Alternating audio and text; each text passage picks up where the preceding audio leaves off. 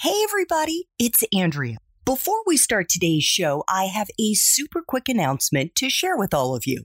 Beginning in April, I'm going to be launching a series of college to career live weekend boot camps to help graduating seniors as well as juniors who are confused about what jobs or careers they might want to pursue when they graduate. So imagine going from confused to confident with at least three different career options you'd be psyched to explore by the end of day one of the boot camp. And then learning the tools, tactics, and the strategies to find those jobs by the end of day two.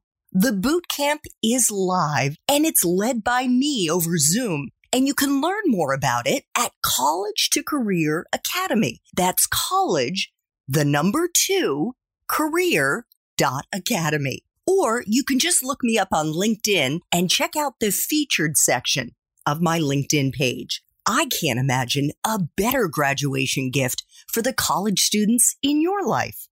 Thanks so much for listening, and I know you're going to enjoy my next incredible guest.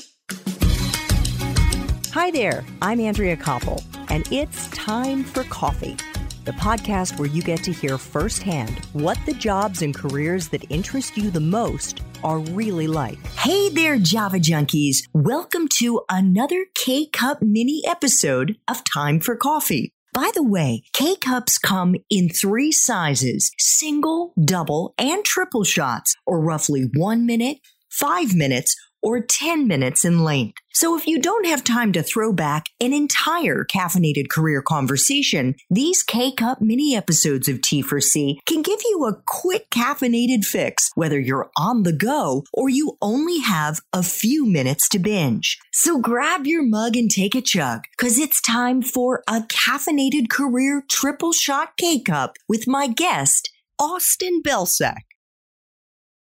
In the background of all of this, right? You're testing, you're iterating, you land a dream job at Microsoft, and your title is partner manager. Mm-hmm. When did you start connecting the dots and saying, holy shit, I have actually landed on something here? It's about the referrals. It's about strategically building up your network and then creating what you have coined the value validation projects to mm-hmm. try to land your dream jobs at whatever companies they may be, which is what cultivated culture is all about. Yeah, no, absolutely. It happened very, very quickly. So I actually started cultivated culture about six months after I landed at Microsoft. And the reason for that is is that so many people came out of the woodwork, especially people from Wake. They found a way to reach me and they were like, Hey, aren't you the guy who had the terrible grades? You know, how are you working at Microsoft? And I just explained to them what I did. I told them that, you know, hey, I started applying online. It didn't work. So I started this new process where I just reached out to these people and I created this body of work and these value validation projects. And everybody had the same response. They all said, I never thought about that, but it makes so much sense.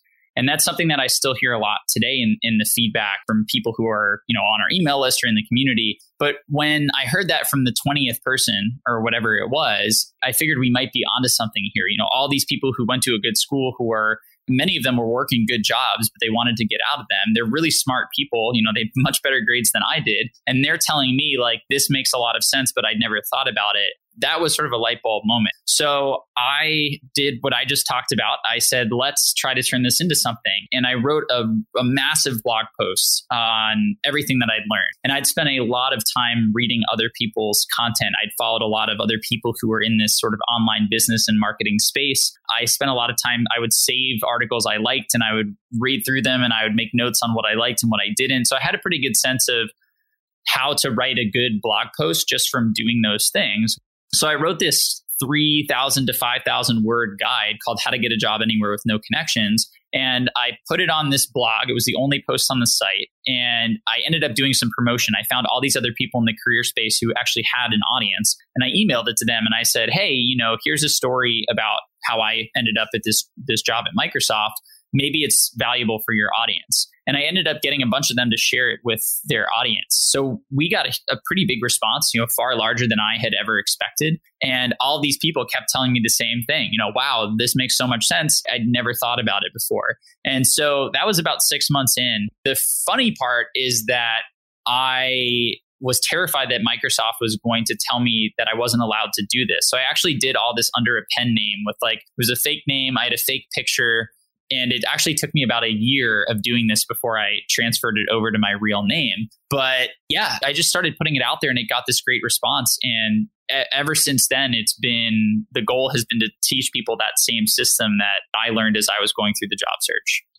I'd love your thoughts on this, Austin, because you are so expert in this field. And because one of the many patterns that I've seen after interviewing hundreds of professionals just like you in dozens of different industries over the last several years is that unless you want to be, you really want to be a doctor or a lawyer or an engineer. And even then, I don't think it's fixed in stone. I think it doesn't matter where you start your career.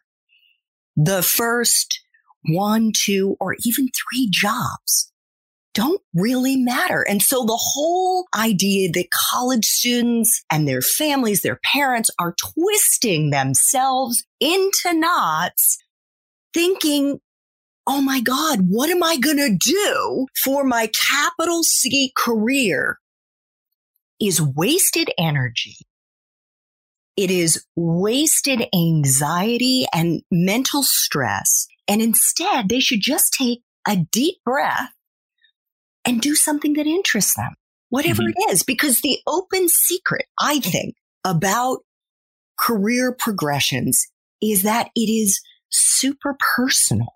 You can't predict where it's going to lead you. You have to just do it. It's iterative. Definitely. I think it's really sort of this idea of your vibe attracts your tribe, if you will, or, or the law of attraction in, in the sense that what you put out there will come back to you. So if the thing that you want to do is, let's say, become a digital marketer at Google, well, if you go and just start doing that, those opportunities will come to you. You know, if you want to be in film production. Well, go start producing your own films and put them out there, and those opportunities will will come to you. So I think it's it's just unfortunate because the way that the world is moving, especially in the last 10, 20 years, a lot of the jobs that many people listening to this are going to end up in the folks that they're asking for advice from don't know those those jobs exist. So like my parents knew you could work at microsoft but they didn't know that you could work as you know an account manager for advertising. And my professors certainly didn't know that and the people in career services didn't really know that and so the problem is these jobs are new jobs are being created every day and new ways to create income and, and make a living are, are being, you know, created every single day. And so the biggest thing that any of us can do is first explore. Like the biggest issue with passion is that people tend to think it's one something that we're born with it's innate and that's certainly not true i mean you called it out earlier where i, I didn't major in career counseling right I, if you had asked me in college what i wanted to do this would have wouldn't have even been on my radar and now Me it's either, by the way. Yeah, As exactly. a poli sci Asian studies and Chinese major, right? I love it. I love it. And but why did that happen? Well, it's because we explored and then what tends to happen is that passion stems through action. So first you need to explore, you need to take action on some things. And then what happens is first you, start to enjoy the process. So you're reading something, you're finding it interesting, it's motivating you to read more. And then when you start to put something out there, you start to take action, you get positive feedback. So people say to you, Hey, this was really good, or I really like this. And then that motivates you to read more and to get better.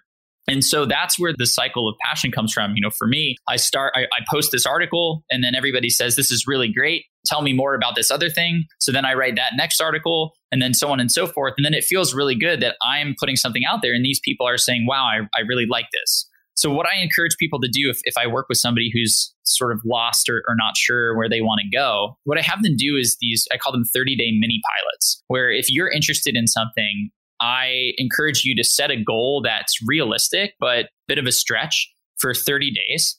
And basically, you dive in and you learn as much as you can. You commit to a daily practice and you try to achieve that goal in 30 days. And then you assess on day 31, you say, did I enjoy this or did I not? And if you didn't, you can give yourself permission to quit and move on to the next thing. But if you did enjoy it, you could spend the next 30 days going a little bit deeper. And so what that does is it allows us to make, there has to be a certain level of investment that we make before we understand whether or not we like something. It allows us to make that investment, but it also gives us permission to drop things that we don't like. Because I think one of the unfortunate parts about our society is that we're taught to like never quit, like winners never quit. And that's not true. Like winners stop doing things all the time. They, they stop doing things that don't work. They stop doing things they don't like. They stop doing things that don't make them happy. And that's why they end up winning. And so we all need to adopt that mentality where just because you start something doesn't mean you, you have to keep it forever. You can stop doing that thing. And so if you're hungry to explore, if you're passionate to explore and you're willing to take action and give yourself permission to stop doing the things you don't like, that's really how you're going to figure out where you want to go. And then once you figure out this thing that you're excited about, if you just start creating, if you start putting things out into the world that are relevant to that discipline, you're going to attract people, you're going to attract opportunities, you're going to attract things that are relevant. And as that area evolves, so will your projects and so will the things that you do. But you don't have to necessarily know, like, this is the job title that I'll be working in in 10 years. You can just know, I really want to be doing this type of thing. And if I put out content, if I put out information, if I put out work that is in that realm, those opportunities will be available to me no matter what they look like.